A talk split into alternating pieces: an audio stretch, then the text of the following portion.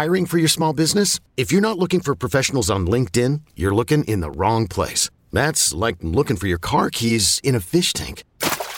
LinkedIn helps you hire professionals you can't find anywhere else, even those who aren't actively searching for a new job but might be open to the perfect role. In a given month, over seventy percent of LinkedIn users don't even visit other leading job sites. So start looking in the right place. With LinkedIn, you can hire professionals like a professional. Post your free job on linkedin.com slash recommend today. What's going to happen tonight? What's going to happen? We'll-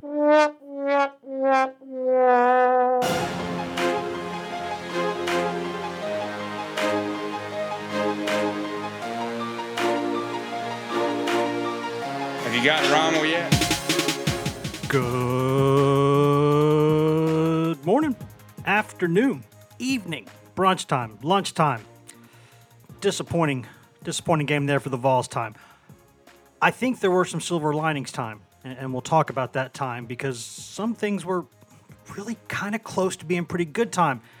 But maybe that makes it more frustrating time. Whatever time of day it is, boys and girls, it's the right time for the Go Vols two forty-seven podcast. Wes Rucker coming to you from Fort Rucker Studio, not Gainesville, Florida, but Fort Rucker Studio here late on a Saturday evening, a pleasant evening here in God's own Knoxville, Tennessee, just a couple miles away from Neyland Stadium, which is not where Tennessee's football game was played tonight. The Vols were in Gainesville, Florida, and we had Patrick Brown, our co-worker, uh, the football beat writer, down there for that game. Uh, quick heads up, normally we would do, um, we would have the whole staff down there. You know, we usually kind of travel in clusters for games, but uh, due to some some covid nineteen restrictions and stuff in the S E C, uh, things are pretty much normal when, when you're in Uh, when you're the home team. But when you are the away team uh, in these games, they pretty much go back to Zoom only like it was last season. So really there was no point in us sending everyone down there when we were just going to talk to everybody uh, on Zoom after the game anyway. So we sent uh, Patrick Brown down there to get sort of a the bird's eye view of the game, the classic game, because they're down there in the swamp. You got the open press box. There's a lot you can feel about, you know, kind of the sense of the game from there. But the rest of us uh, just kind of chilled at home uh, like y'all did, and then we just Zoomed with the guys after the game. So there's plenty to discuss after Tennessee's loss, I believe thirty-eight to fourteen after that final, uh, that last Florida touchdown there uh, in, in the swamp. Uh, not just me on this episode. Obviously, you're going to be joined right now. And before we talk more about the game, let's just go ahead and introduce the other blowhard who will be talking on this podcast. Uh, we'll go down to the Blount County Satellite Office, Go Vols two forty-seven, and get the one, the only Grant Ramey, well past his bedtime. Grant is doing these late podcasts. Remind you of uh, you being up after your bedtime uh, during basketball season? It does, and Zoom reminds me of basketball season, and staying at the house and watching games on T V reminds me of uh, basketball season. One day we'll, we'll get back to normal, but uh, apparently that's not going to be right now. Yeah, it's not, and and there's plenty to discuss, although uh, I, I don't want to make this an awkward transition here, but one thing that did feel like normal was uh, Tennessee committing self uh, inflicted uh, self-inflicted harm there against the Florida Gators. And, and I got to tell you, Grant, football is not a game played where – You know, if, if if I'm going to write a column about this later, but if total yards determined the winners and losers of games, uh, it would be different than if the final score did, because the final score is all that really matters. But Tennessee, uh, I, I believe, uh, until late in the third quarter, midway through the third quarter, had actually outgained Florida from scrimmage in that game. It was just some really, really unfortunate missed opportunities for the Vols. The penalties that were a problem against Pitt were a problem again against Florida, including thirty yards on one particular play, which is pretty astonishing when you think about it. I mean, it's unless you're talking about a, a pass interference call in the N F L, it's hard to get thirty yards of penalties on the same play. Tennessee did that. Also, some drop passes, uh, some missed opportunities. I, I I don't know whether to look at this as half empty or half full, Grant. I, I think I'm actually leaning a little bit toward half full, but I, I don't really know just yet. Where where do you stand on that? I think it's definitely half full. Um, despite all the penalties, despite the drops, despite the the ways in this uh, the ways in which this team beat itself against Pittsburgh and beat itself again uh, against Florida. So, I mean, if you beat Pittsburgh a couple of weeks ago and you're three oh, you go into that Florida game and you lose it, it's it's kind of like, so what? You lost that game. You're kind of expecting to lose that game. What kind of team do you look like uh, coming out of it? I think if you make that field goal at halftime tonight, it's a tie game at the half. If Jimmy Callaway catches that fourth down drag route, it's probably a touchdown, and you're tying the game right there if you make that field goal at halftime. There's a lot of hypothetical situations where if everything goes right, even if you don't commit those penalties, um, even if you have the ball bounce your way a couple times, maybe you're in that game late, and maybe Florida still tries to find a way to win it because they're a better football team than you are in all three phases right now. They got much more, much more depth, much more talent. They got much more everything. You can go down the list. Uh, I think the way Tennessee responded in the first half, uh, a quick three and out to start the game, Florida goes down the field like nothing to score, and the way they had some big plays and they kind of responded on, on the ground, through the air. They did a little bit of everything that I thought was impressive. Um, I didn't expect them, even in a perfect world, to win that football game. But the thing moving forward, where it's not cup half full, you can't commit these self-inflicted wounds in a winnable game at Missouri and hope to win it, uh, in a winnable game against South Carolina and hope to win it. Uh, Kentucky might be a game where you're competitive. You can't be doing this down the road. So it's it's a matter of, you know, when can they show that they're a disciplined football team, uh, a smart football team? I mean, we talked about that after the Pitt game. Is that thirteen penalties for one hundred thirty-four yards a one-off thing and it was just a bad day at the office? Or is it something where it's going to be a problem consistently throughout the season? And I don't know what the totals were at the end of the night tonight, but it's not obviously what you wanted to see from them kind of in their next big game. So, I mean, you got to fix that stuff. You just don't got to be an idiot moving forward and commit some of those penalties. Uh, and maybe you, you take some steps in the right direction and just catch the football. And maybe you can take some positive steps from this. Yeah, I do want to spend the, the, the second segment of this episode talking specifically about sort of what to make of this going forward, because I, I think it's – this game makes me th- think twice um, about some some some previous – ideas that I had about some of Tennessee's struggles this season. I, I think there were some really optimistic things you can take from this game if you want to do that. And, and I think we'll discuss that in the second segment because I think that's a very real thing. Um, but but just to, to keep it on what we saw on Saturday night right here for the first segment, I, I, I do think it's tough because I, I've said all along Jimmy Callaway is going to be a really good football player. I stand by that. I still think that kid is really exciting. He's a really natural football player. He is going to make big plays for Tennessee. He had the ball that he probably could have caught there in the, you know, in the first possession of the game that turned into a punt when they did. He didn't make that play on third down. Not a perfect throw, um, but probably one that he needs to come up with as an S E C wide receiver.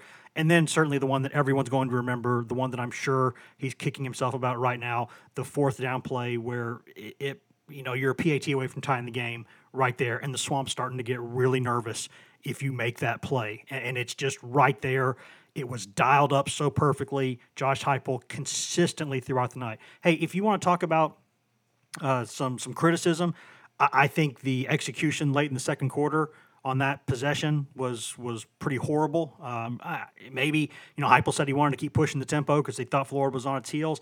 I, I think they wasted a lot of time, and I think they they – they cost themselves a chance to either have a shorter field goal, maybe even a touchdown. So I, I, it, it's easy to sit there in hindsight and say what you could have done differently. I didn't like that at the time. I still don't like it. Uh, and I also think the penalties are something that, hey, the players are out the one are the ones committing the penalties. But as players are either, you know, you're either you're, you're coaching them to do that or you're allowing it to happen. And since it's happened now twice in the past three games, that's where you can criticize Josh Heupel. But the play calling in this game, I thought was magnificent. I thought it was it was really, really good.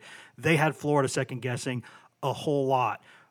But if, if you want to sit there and be critical, you're, you're sitting there, that ball that, that Callaway catches is directly seven points off the board. He's really fast. They're not catching him. That's a touchdown. Then uh, the end of the second quarter there, uh, if you're taking, let's be charitable and say that maybe some of that missed time took three points off the board, or you make the field goal, and that's three points. So that's ten points right there. So you just do those two things, and Tennessee has the lead in the Swamp kind of deep into the third quarter, and you've got yourself a, a football game. And, and maybe at that point Florida's depth Uh, still overcomes Tennessee. In fact, I think it probably would have, but we'll never know uh, because Tennessee really kind of let Florida off the hook there. And, and that is what's tough to, to grapple with because you want to say, man, they exceeded expectations in some ways because they absolutely did. But it is really hard to go down to Gainesville, Florida and beat Florida.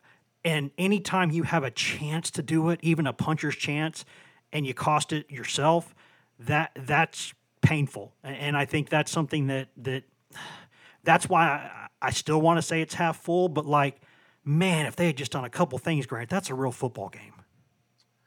Yeah, and I mean, if you if you ask yourself before the game, seventeen, fourteen and a half, do you take that? Of course you take that. Um, but, yeah, you're right. The the way that that final drive, I mean, it was an impressive drive in the way that they moved the football after it looked like Florida was about to go down and score. They they get that strip there at the ten-yard line. That was huge. And they turn it around, they go down the field, and they put themselves in right on the fringe of, of field goal range, as, as Josh Heupel said after the after the game. And he said he thought they could get something in the seam. They could catch Florida off guard. He said they, they spotted the ball a little bit quicker than he anticipated. I guess that was on one of the final plays where they didn't take a timeout and they kept the ball moving um, and, and eventually settled for that. I think it was a forty-seven-yard attempt. And, yeah, I mean, Jimmy Callaway on fourth and five on that drag route, you know, a good receiver is thinking first and foremost to catch the football, and then whatever else happens, happens. But on that play, he's probably thinking, man, I'm wide open on this drag yeah. route. Where's yep. the where's the down and distance? Where's the markers? Where do I need to get to? He's looking back at the quarterback. He's probably thinking about turning upfield. Um, what's gonna what's ahead of him once he does turn upfield? And once you start thinking about all that stuff, you don't catch the football. You don't do the most simple, basic thing. And, and yeah, you're one hundred percent right. This Tennessee team was mistakes and lack of execution and lack of discipline away from probably having a chance late in the third quarter into the fourth quarter to be in this football game against a team that's, uh, like we laid out, very much way ahead of you in terms of where their program is and where your program is right now and where you're trying to get to. Dan Mullen, he's a guy that really calls uh, an excellent offensive football game, kind of regardless of, of what they're doing. If it's, you know, throwing for four hundred yards a game or rushing for two fifty or just about any way that you can do it, he does it, and he finds a way to do it consistently and successfully. So I do think if Tennessee played the perfect game, they're still going to get wore down in the fourth quarter because of the lines of scrimmage and just kind of what they have to work with. Um, but you can't be keep doing this stuff. It's it's like uh, Dwight Schrute when he said the greatest advice Michael Scott ever gave him was don't be an idiot. Just don't make stupid plays. And if you can make some progress there, don't make stupid mistakes, catch the football, um, you, you got a chance to be a much better team with some winnable games coming up on the schedule. Yeah, I agree. I, I think Florida's depth at the end of that game would have sort of been too much. It probably would have overwhelmed Tennessee anyway.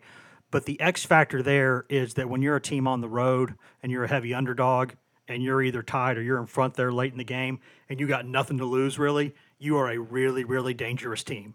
And because Florida's thinking about competing for S E C championships and getting back to Atlanta, getting another shot at Bama, getting into the playoff, winning a national title, those are tangible goals for Florida. Those are things that that that are, are within Florida's grasp. I think that's a, a pretty solid football team that, that can do a lot of things. And I've said for months that everyone assuming Georgia was just going to run away with the East and hide. I, I never agreed with that. I think Florida, I think Dan Mullen's too good of a coach, and I think Florida's got some ability, some X-factor stuff there with the quarterback run and all that. That That's just – they're a tough team to play, and that's a tough offense to scheme for. So, so I think it probably wouldn't have – change the outcome of the game, but man, it maybe it really changes the complexion of it, and it puts Florida on its heels. Uh, so there's a lot to discuss about that, and we'll have certainly two or three more you know podcast episodes before the next game at Missouri, which is a huge game uh, to discuss all that. But before we go to break here, Grant, your thoughts on Hendon Hooker tonight? You know, Heupel said after the game, he told us that, that Joe Milton, he didn't want to play him. He didn't think that the way he looked physically at the end of the week, coming back from that knee. He just really didn't want to use Joe Milton unless he had to in this game. And, and I thought Hendon Hooker, while, yes, that throw to Princeton Fant was just – it was rough, man. You got to make that throw. Um, you know, it's easy to say that from here, but you got to make that throw. Overall, though, I thought Hooker did some really good things, and I, I think that right now, if Hooker is healthy, and we'll see where his knee's at and all that, but I, I think he's your guy right now probably based off of this, isn't he? I think so, for sure. I think the way he's played, uh, the way he played tonight, I think it would be hard for Joe Milton to overcome him right now. Just because Hendon, obviously, you hit that deep ball to Javonta Payton. Everybody wanted to see that. You had to do that. They got it out of the, you know, out of their system a little bit. And I think he hits, who was that, Princeton Fant or Jacob Warren on that wide open crossfield yep. pass. I think he makes that play if he has a cleaner pocket. I mean, he's stepping into pressure, and he does overthrow it pretty drastically, but you know, he was obviously under a lot of pressure. I think he's, given what he's playing behind uh, with with Cooper Mays as banged up as he was, as limping as much as he was, um, as much as Florida was pressuring him, I think he does find tough yards when he, the pocket does break down. He ha- does have to run. I think he puts the ball, for the most part, on the receiver's hands. Uh, we've talked drops at length. I mean, he's got to get some help there. Um, for for the lack of help he hasn't had, I think he has made the most of his opportunity. And I think if I'm if I'm Heupel, if I'm Alex Gillish, I think that's the guy I want to stick with, because that's the guy you've seen the most from, and you've seen the most from consistently. And still a guy that has two years to play. This does not have to be his final season. So, Uh, again, I, I'm as sky high on anyone uh, as for Joe Milton's upside, and I still very much believe that. But I also think you have to be realistic, and right now he is struggling somewhere, whether it's just something he physically can't do or he is just having a mental block. Whatever it is, he's doing things in games that he's not doing in practice. He's missing throws he's got to make. He's a little dinged up right now. I, I think if you're trying to compete and win games right now, based on what we've seen, Hooker's your guy if he's healthy. Now, he did get dinged up the, at the end of the game. And the last thing I'll say before we go to break is we saw again, though, in this game, Tennessee's lack of depth may have, you know, made it a big deal anyway. But we saw sort of late in that game when that thing started to get away from Tennessee a little bit, Hendon Hooker is, has always been, and almost always will be probably a guy who, when you have the ability to run or throw in a game with the score, he is a very dangerous player. When you know you've got to come from behind and you've probably got to push the ball vertically in the passing game, he is not as effective. Uh, that's just not his strength, and that's something that, you know, in games like this, I think that's something, you know, going forward, something that, that might be Tennessee's, something they got to consider. But for right now, I, I think there's pretty much no question he is he is your best bet if he's healthy. So we'll see how they handle that. We'll see where things go moving forward. But I, I think there's a lot to discuss about what this game means for Tennessee moving forward, and I think that's probably a much more potentially optimistic discussion, and I think one that needs to be had, because there's probably a lot of people frustrated tonight, and I'm sure they are, about losing another game to Florida like this, where it's self-inflicted wounds, penalties, drop balls, et cetera, missed assignments, yada, yada.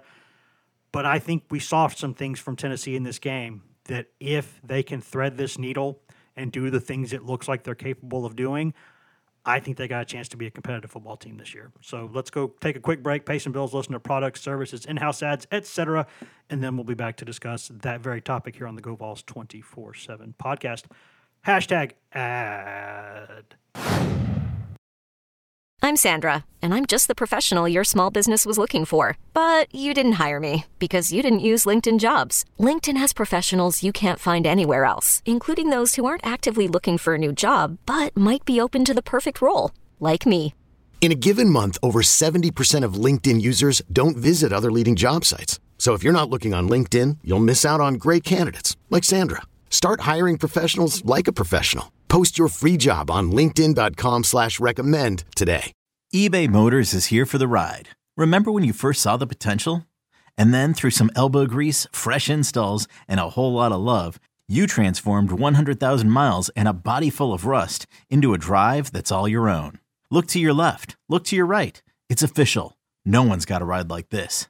There's nothing else that sounds like, feels like, or looks like the set of wheels in your garage. With over one hundred twenty-two million parts, you can make sure your number one ride or die stays running smoothly, so there's no limit to how far you can take it.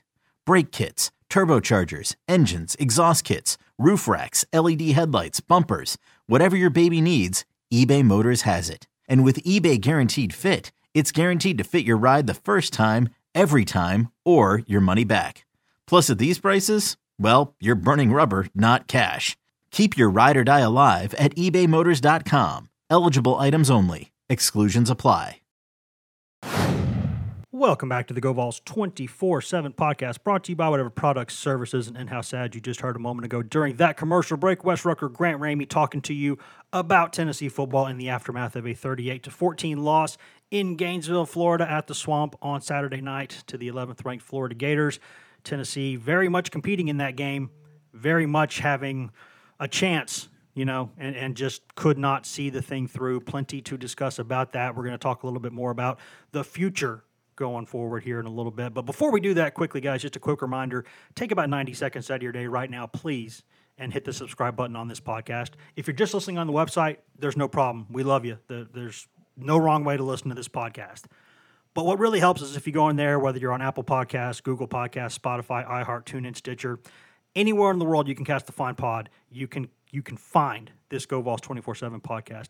But please go in there and subscribe. Please rate and review. There's nothing you can do that would help us more than that. So please go in there, drop a drop a review, drop a rating.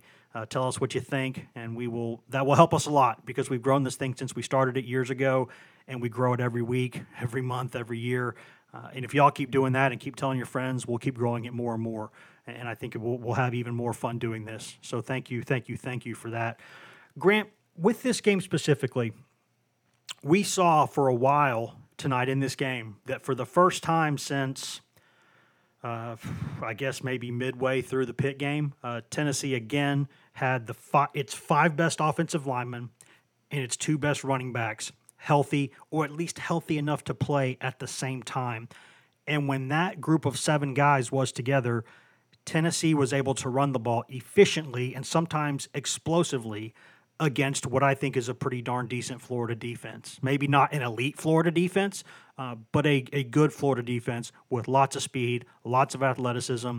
Tennessee rushed for more yards per carry against Florida than Alabama did. And I think that's something that cannot be taken lightly. That does matter. Uh, and then, of course, Cooper Mays gets hurt again, hurts his knee. I believe he smashed his – I'm not sure if it was the same knee, to be honest. We'll have to wait and see.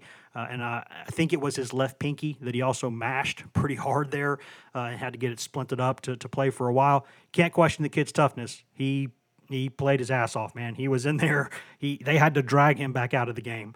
Uh, so credit him for his toughness there. But he was not effective after those injuries. Uh, he had he had some struggles with some snaps before that.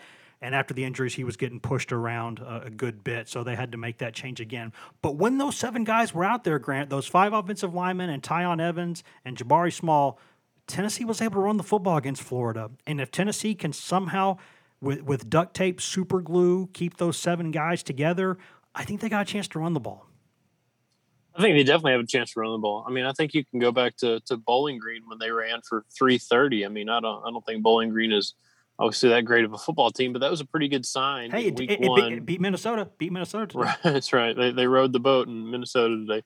Uh, you can, I mean, if you can do three thirty in week one, year one against any opponent, I think that's a good sign of progress. It was really kind of underwhelming uh, a lot of the game against Pitt, and then obviously last week against Tennessee Tech, what they weren't able to do or the push they weren't able to get in the run game, it made you wonder what's going to happen when they get in the S E C, and they really have to be able to rely on moving the sticks, running the football every now and then to give your defense a breath. You obviously just can't go three and out quickly and expect your defense to get in there and get stops. But to the way they kind of gashed Florida at times, uh, to get eleven, to get eight, to get nine, uh, the tough runs that, that Tyon Evans had, the stuff that you got from Jabari Small, uh, even Tyon to catching the pass out of the backfield, a screen that was blocked really well and turn it into an explosive play and a touchdown. I mean, that's the stuff that you're going to have to have out of this offense. And it's just a matter of, A, can they get Cooper Mays healthy and how quickly? Or B, can they find the next combination of five that can play at a level similar to what that first five plays? I mean, it's, it's really bad luck injury-wise with what's gone on with Cooper Mays this first month of the season. Um, but at some point, you have to figure out what's your second option and, and can you get that option up to speed as quickly as you can, because, I mean, unfortunately, it just looks like Cooper. I mean, obviously, like you said, Cooper Mays, the, the want to and the desire and the buy-in is there because he was trying to stay in the game as long as he could until he basically physically couldn't do it anymore. Um, so you're going to have to find those answers quickly because you have winnable games coming up and you like what you've seen so far in these flashes. It's just a matter of can you find those flashes with, with whoever you have available. And we'll say this again for the probably the eighth millionth time. If K'Ron Calvert had not gotten hurt in preseason camp, you could slide Carvin over to center. You could play K'Ron Calvert at guard. That's a big physical man mover, Calvert is. When he's healthy, I've said for a long time, I think he, that kid has N F L ability. He just can't, since going back to high school, he just can't stay healthy. Uh, and it's just an unfortunate thing. I mean, we've seen that with Kevin Simon and others throughout the years at Tennessee. You know, the the, the best, the, you know, what, what's that they say? The uh, about availability being the best ability that a player can have. I mean, it it's, is, it matters. It is availability, right? And, I mean, this is just kind of where this program is right now with all the, the off-season uh, roster turnover, um, the, the preseason injuries. I mean, uh, Kingston Harris didn't make the trip. He had some kind of procedure on his knee this week and didn't travel. uh, according to the Vol Network uh, pregame. I mean, there's, it's just, you, it is what it is with this line. I mean, there wasn't a ton of depth in, in a perfect world to start the season if everybody was healthy, and then you take start chipping away at that. This guy has this injury, this guy has this injury, and you try to figure out your next five. I mean, you really barely had five to start with that you really liked. And, and here you are with multiple injuries already the first month of the season, and you're just trying to kind of make patchwork fixes as you go. So any moving of the football they were able to do against Florida was impressive, but um, it's going to it's gonna take, you know, more impressive work moving forward to to keep finding some kind of answer on the ground with all the injuries. And we've said this for a long time, and, and it's nice to be proven right occasionally, uh, because I think we've all said now for a long time that Jabari Small and Tyon Evans are good players. And when they're healthy, those are two S E C caliber running backs. I don't, I mean, I'm not talking about Doak Walker or Heisman guys or anything, but those are good football players. Those are guys who, who can help you, guys who have a chance to play at the next level. Th- those are, those are good options at running back. Uh, Tennessee does not miss Eric Gray nearly as much as I thought it would. Uh, and, and that's a compliment to those two young men. Getting Evans obviously was a huge get out of JUCO, and then Jabari Small's just kind of gotten better consistently since he's been at Tennessee, and he's a, he's naturally kind of instinctual there. He, he's a tough runner for his size. Uh, th- there's a lot to like there. Uh, it, it's just a matter of, can they have enough room to operate, and can the score in the game be at a point where Tennessee's run remains a threat? Because the, the pace at which Tennessee plays offensively will keep Tennessee in a lot of games. Even if you think Tennessee's out of a game, it's not necessarily completely out of a game. It, it should have the ability to come back and do some things. But, you know, you, you gotta, you, you have to have guys healthy, and you have to have a chance in the game. And I think defensively, what we saw in that game quickly, uh, we, we saw the same thing, Grant, that we saw against Pitt. Um, to a much greater degree, because Emory Jones is a much better athlete. I mean, Kenny Pickett's a good athlete. Emory Jones is a really good athlete. And, and when when people get out of the pocket against Tennessee, this defense gets really vertical. And if quarterbacks get out of the pocket, it is bad news. It's bad news if a quarterback gets out of the pocket, because he's going to have room to roam because of the way this defense plays. And that's that is what it is. And I think that they've got some issues there. I think they really are going to have to to think about making some changes at the safety position. I, I know that for all the plays Theo Jackson's made at nickel, I know he's also made some mistakes this season. I'm not forgetting that. I'm not denying that. But Theo Jackson's also out there making big plays. Uh, those those two veteran safeties, uh, McCullough in particular, are just they're just not playing great football right now. And, and I think they might still be the best option for Tennessee. Uh, but but the more evidence that we see on a week-to-week basis continues to throw that into into question, and then some of those inside linebacker concerns are still very real too. But they're they're they're doing enough defensively to be decent, and I think I think they can be okay there. They just they just can't have guys keep getting hurt. I saw, I did think they had some impressive uh, moments as a whole defensively. Some some finding some answers when it looked like it was going to be really tough uh, to find answers uh, against a good Florida team that seemed to be running downhill. At times, I mean, we laid out in Thursday's podcast just how important containing the quarterback was going to be. I mean, Florida's got the second best rushing offense in the country, and their two leading rushers are their quarterbacks, Emory Jones and, and Anthony Richardson, who still hasn't played uh, in a couple weeks. But, I mean, if, if yeah, and we saw Kenny Pickett, as, as much as he got out of the pocket a couple weeks ago and what he was able to do down the field, and as much time as he had once he did escape the pocket, and how things kind of broke down, you knew that in this game, if Emory Jones broke contain, it was going to be big trouble. And it was big trouble over and over. And, and sometimes they got caught uh, blitzing guys. Sometimes they got caught with a spy that just couldn't make the play. Juwan Mitchell might have been spying and, and just couldn't make the play downfield uh, or whatever it was. But, yeah, you got to find fixes there. Uh, first and foremost, contain the quarterback. I thought they held up decent at times against the run, even though Florida's numbers were were up there by the end of the game. Uh, yeah, and then safety. I mean, Jalen McCullough especially. It's just been kind of one rough play after the next for him. So you got to find answers kind of at all three levels, um, stopping the run, um, containing quarterbacks, and then making plays at safety, because right now that's probably the biggest glaring kind of weakness uh, in the secondary is that safety spot. And then at linebacker is just finding somebody that can contain. Yeah, I don't know that that – if they played Christian Charles and or Tamarian McDonald right now, I don't know if it would get better or get worse. Uh, and to be honest with you, we, we don't see practice during the regular season. We just haven't because of the, the schedule, and Heupel just isn't isn't bending on that. So so there's a lot that we can't tell you. We just have to go by what we see uh, on a week-to-week basis right now and things we hear from people within the program. And and, and so I, I generally speaking will will give coaches the benefit of the doubt on they're trying to win games and they're going to want to put their best eleven out there on offense, defense, and special teams in order to make that happen. But I, I don't know if it would get better or worse with those two young safeties or one of the two, but it, at some point it's going to be something that you have to look at just because you, you have to you have to consider the, your options there uh, because they just they need to get better play there because I think on the edges they're getting good enough play. Uh, I, I think at corner they're getting good enough play. Uh, they just they the, the inside linebacker spots and especially the safety spots, they just they have to. They have to do something there. Uh, they got to get better with what they have, or they got to try some new guys because they're they're they're having some issues there. And, and, and I don't know that that they can be corrected, but but we'll have to wait and see. I mean, I it, it just when you watch the film and you, and you watch these games and you just go, man, I just expected more from those guys. Like I man, I I've been high on Trayvon Flowers for years. I thought he could be a good player, and I think the world of Jalen McCullough. He's a smart dude, and he out he, he knows the defense.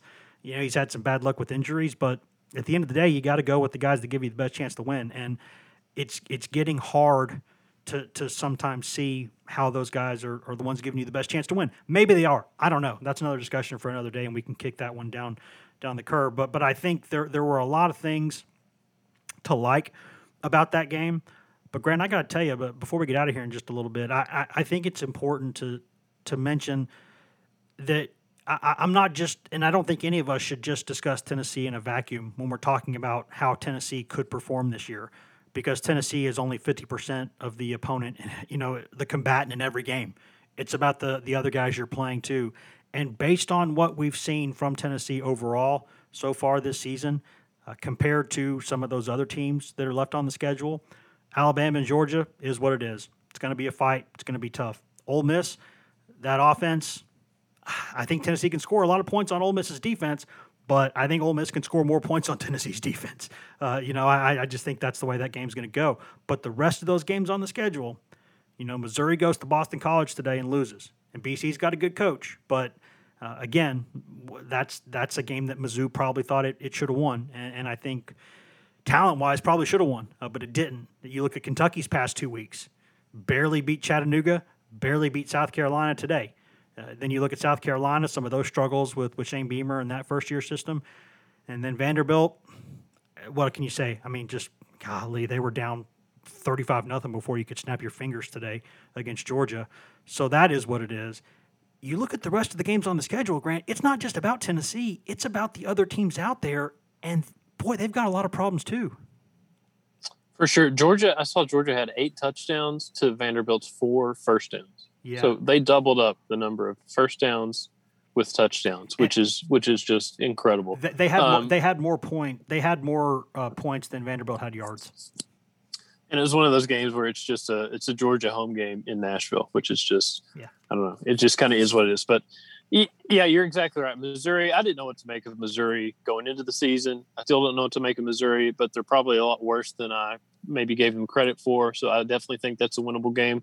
Kentucky defensively seems tough, but offensively they seem a little bit challenged right now. Uh, I'm still in that di- dismissive, not a chance against Ole Miss because I just don't see it happening. Uh, and then you mentioned Georgia and Alabama being what they are. But, yeah, I mean, South Carolina, Missouri, Vanderbilt, Kentucky. Uh, you still got a South Alabama game in November. There's a ton of winnable games um, based just if you're just looking at the competition. And then if you look at Tennessee, it's – I don't know. It's, it's weird to say – the way they failed at Florida looked different than the ways they've failed against Florida in the past, um, schematically. But it, uh, it kind of felt different. Schematically, play calling, it felt like that they had some stuff there to build on. It wasn't just a complete fall on your face. Um, there was some execution, and there was, uh, I don't know, just some some competitive stuff that we haven't seen in the past where, where Florida gets up early and Tennessee kind of rolls over. It felt like Tennessee – punch back a little bit in different ways in this one. And and you can build on that a lot easier than if you don't have any penalties, you don't have any drops, but you're just not executing the scheme at all and you're defensively falling apart. It felt like defensively they got some answers when they needed some answers. It felt like offensively they hit some big plays when they needed to, or they ran the football when they needed to. I think it's a lot easier to build on this stuff moving forward by just becoming more disciplined and just, you know, addressing the drops in however, whatever way you can address that, than it would be if the scheme's not there, if the execution's not there.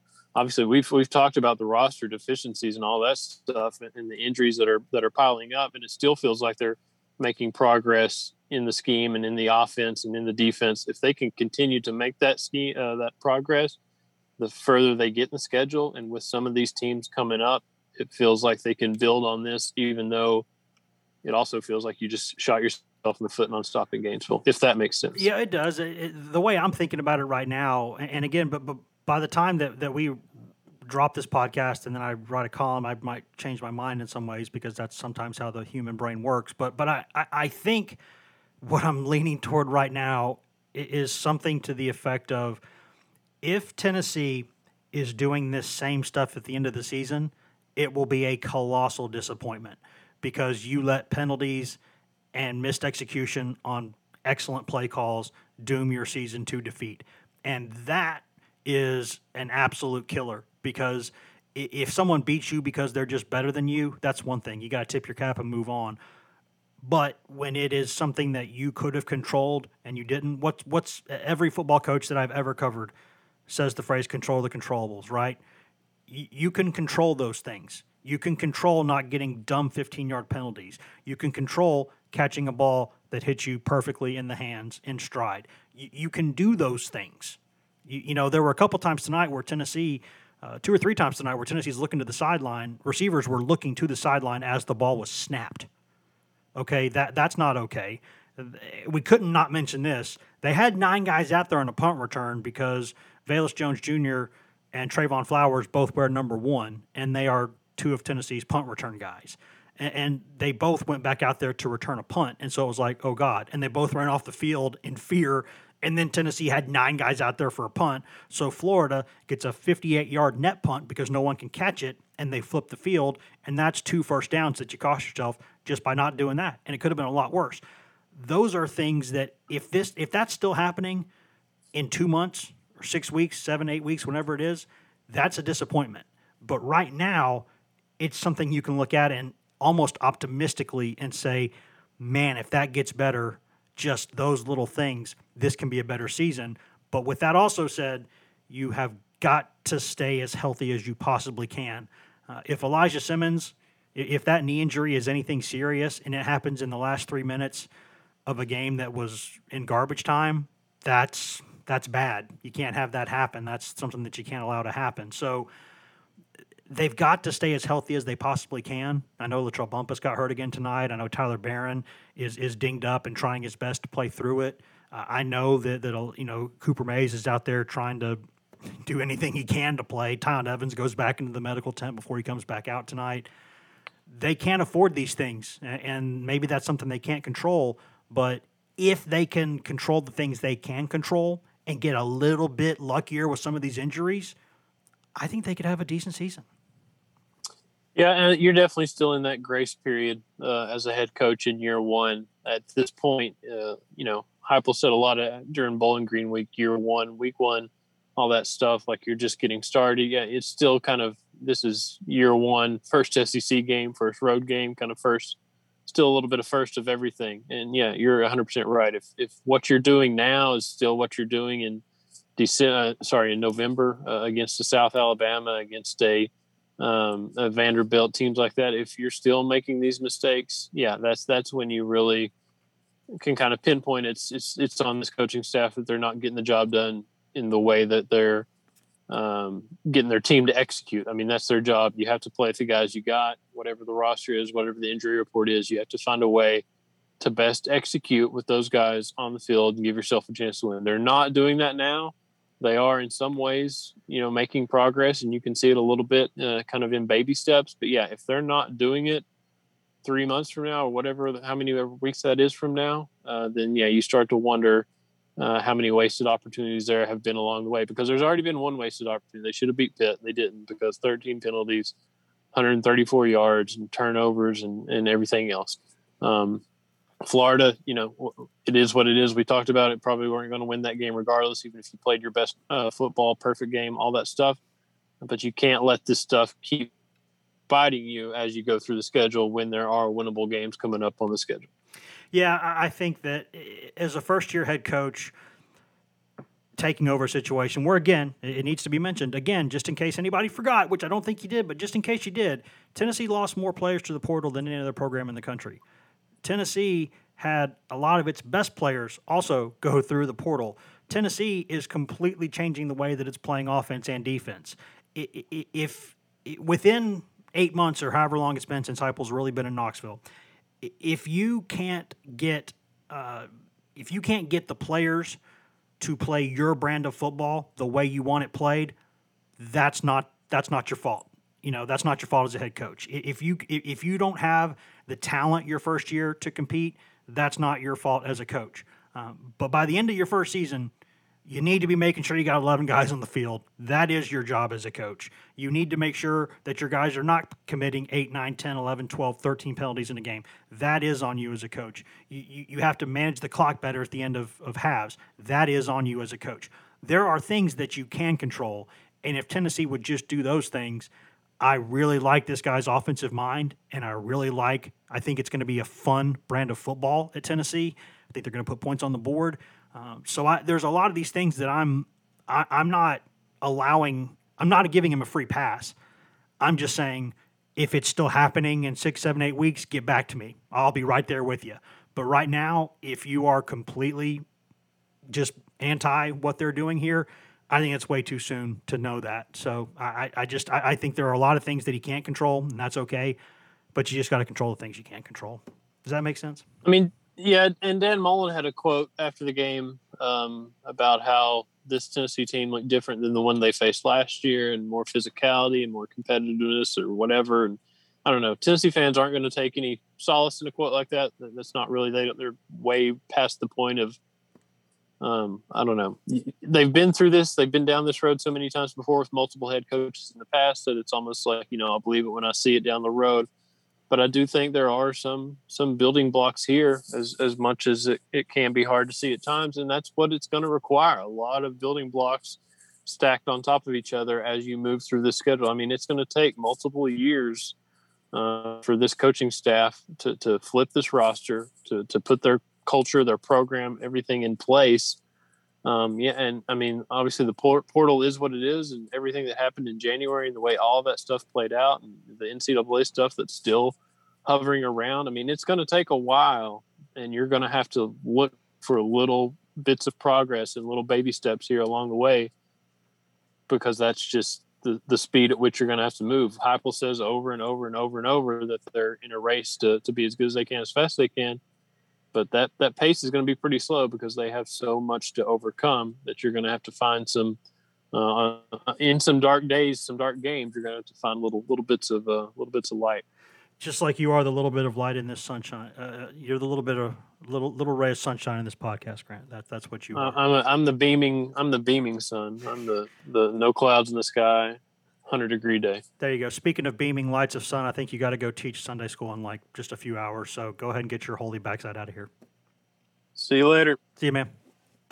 And that should just about wrap us up for this edition of the Go Vols two forty-seven podcast. Thanks to Grant for joining us. Thanks to all y'all for listening. Thank you, thank you, thank you. And we will have Patrick Brown certainly back on with us Monday because uh, he was down there in Gainesville, but we needed to let him have time to, to write tonight. So there was a lot of stuff that he needed to get to. So we let him do that gracefully, and we move on. Guys, you can find all of us on Twitter. I'm Wes Rucker twenty-four seven on Twitter. Patrick Brown's P Brown twenty-four seven on Twitter. Grant Ramey is Grant Ramey on Twitter.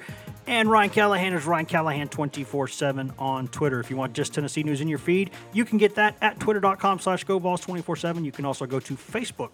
dot com slash Go Vols two forty-seven and get tons of Tennessee news there all day, every day. But if you want that best, most delicious, most crystal clear, just beautiful, delicious East Tennessee Smoky Mountain spring water directly from the tap, go to Go Vols two forty-seven dot com, the best site on all of Al Gore's internets to get coverage of Tennessee football, football recruiting, basketball, basketball recruiting, Tennessee baseball, Lady Vols coverage, where Maria Cornelius does an excellent job covering all things Lady Vols for us all year long. We got two forums, got the Checkerboard and the Summit that are open twenty-four hours a day and seven days a week, and we are on there constantly. Uh, the, the five of us on the staff, we are there all the time to answer your questions and to talk anything that is not political or religious in nature. So you get all of that, couple fresh, what, couple dozen or so fresh content items every single day, the best database in all of college sports, all of that for less than the price of one mediocre lunch per month after a seven-day free trial. And if you pay us that ridiculously reasonable rate, then you get in perpetuity access to Paramount Plus, which used to be C B S All Access. Now it's Paramount Plus. That's every show C B S has ever made commercial-free. Tons of exclusive uh, Paramount Plus only shows. Like you got the uh, Evil, you, you got uh, Picard, some Star Trek stuff. Got a couple of uh, Yellowstone spinoffs coming to Paramount Plus. Oh, you know, a, a brand new The Mayor of Kingstown. Tons and tons. That's a great cast on that show. All of that plus new movies every single month. Classic movies there all the time. Live sports. With Tennessee sports, S E C sports, N C double A sports, college basketball, N C double A tournament, college football, N F L, P G A Tour, UEFA Champions League, UEFA Europa League, Serie A. You got CONCACAF qualifying, other World Cup qualifying games, all of that, guys, and so much more, including stuff from the vaults of not just C B S, but also Nickelodeon, Smithsonian, M T V, B E T, and Comedy Central. So something for the entire family. A one hundred plus dollar annual value that we will put in your pocket for free, no questions asked, if you just do what is pretty simple and take advantage of an already great deal to come to Go Vols two forty-seven dot com. If there's no big breaking news, you should hear from us again on Monday afternoon, so we'll have plenty to talk about with a huge Tennessee game coming up against Mizzou on the road in Columbia, in Como next week. Tons to discuss then. So until then, guys, please be careful with the virus out there. Please, please be careful. Please wear face masks when it's appropriate. Please wash your hands. Please, for the love of God, get that vaccine. We're so close to getting through this, guys. If we just, we could turn the corner if we would just do that. Uh, but if nothing else, just just be nice to each other. There, there's too much hostility in the world, too much nastiness. And we need to be better than that. So on that note, let's get out of here. See you.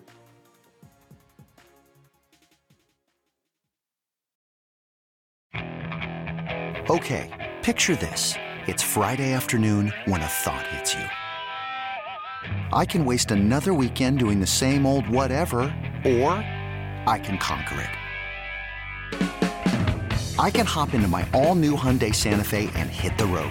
Any road. The steeper, the better. Because my all-new Santa Fe is available with H-Track all-wheel drive, so I can hit the trail without a worry in the world. Heck, with three rows and best-in-class rear cargo space, I can pack the whole family in with all our gear. We've got available dual wireless charging for our phones, so we'll never lose touch with civilization, and we won't lose touch with the primordial power of Mother Earth. So which is it? Waste the weekend or do something a little more epic? And conquer it in the all-new Hyundai Santa Fe. Visit Hyundai U S A dot com or call five six two, three one four, four six zero three for more details. Hyundai, there's joy in every journey.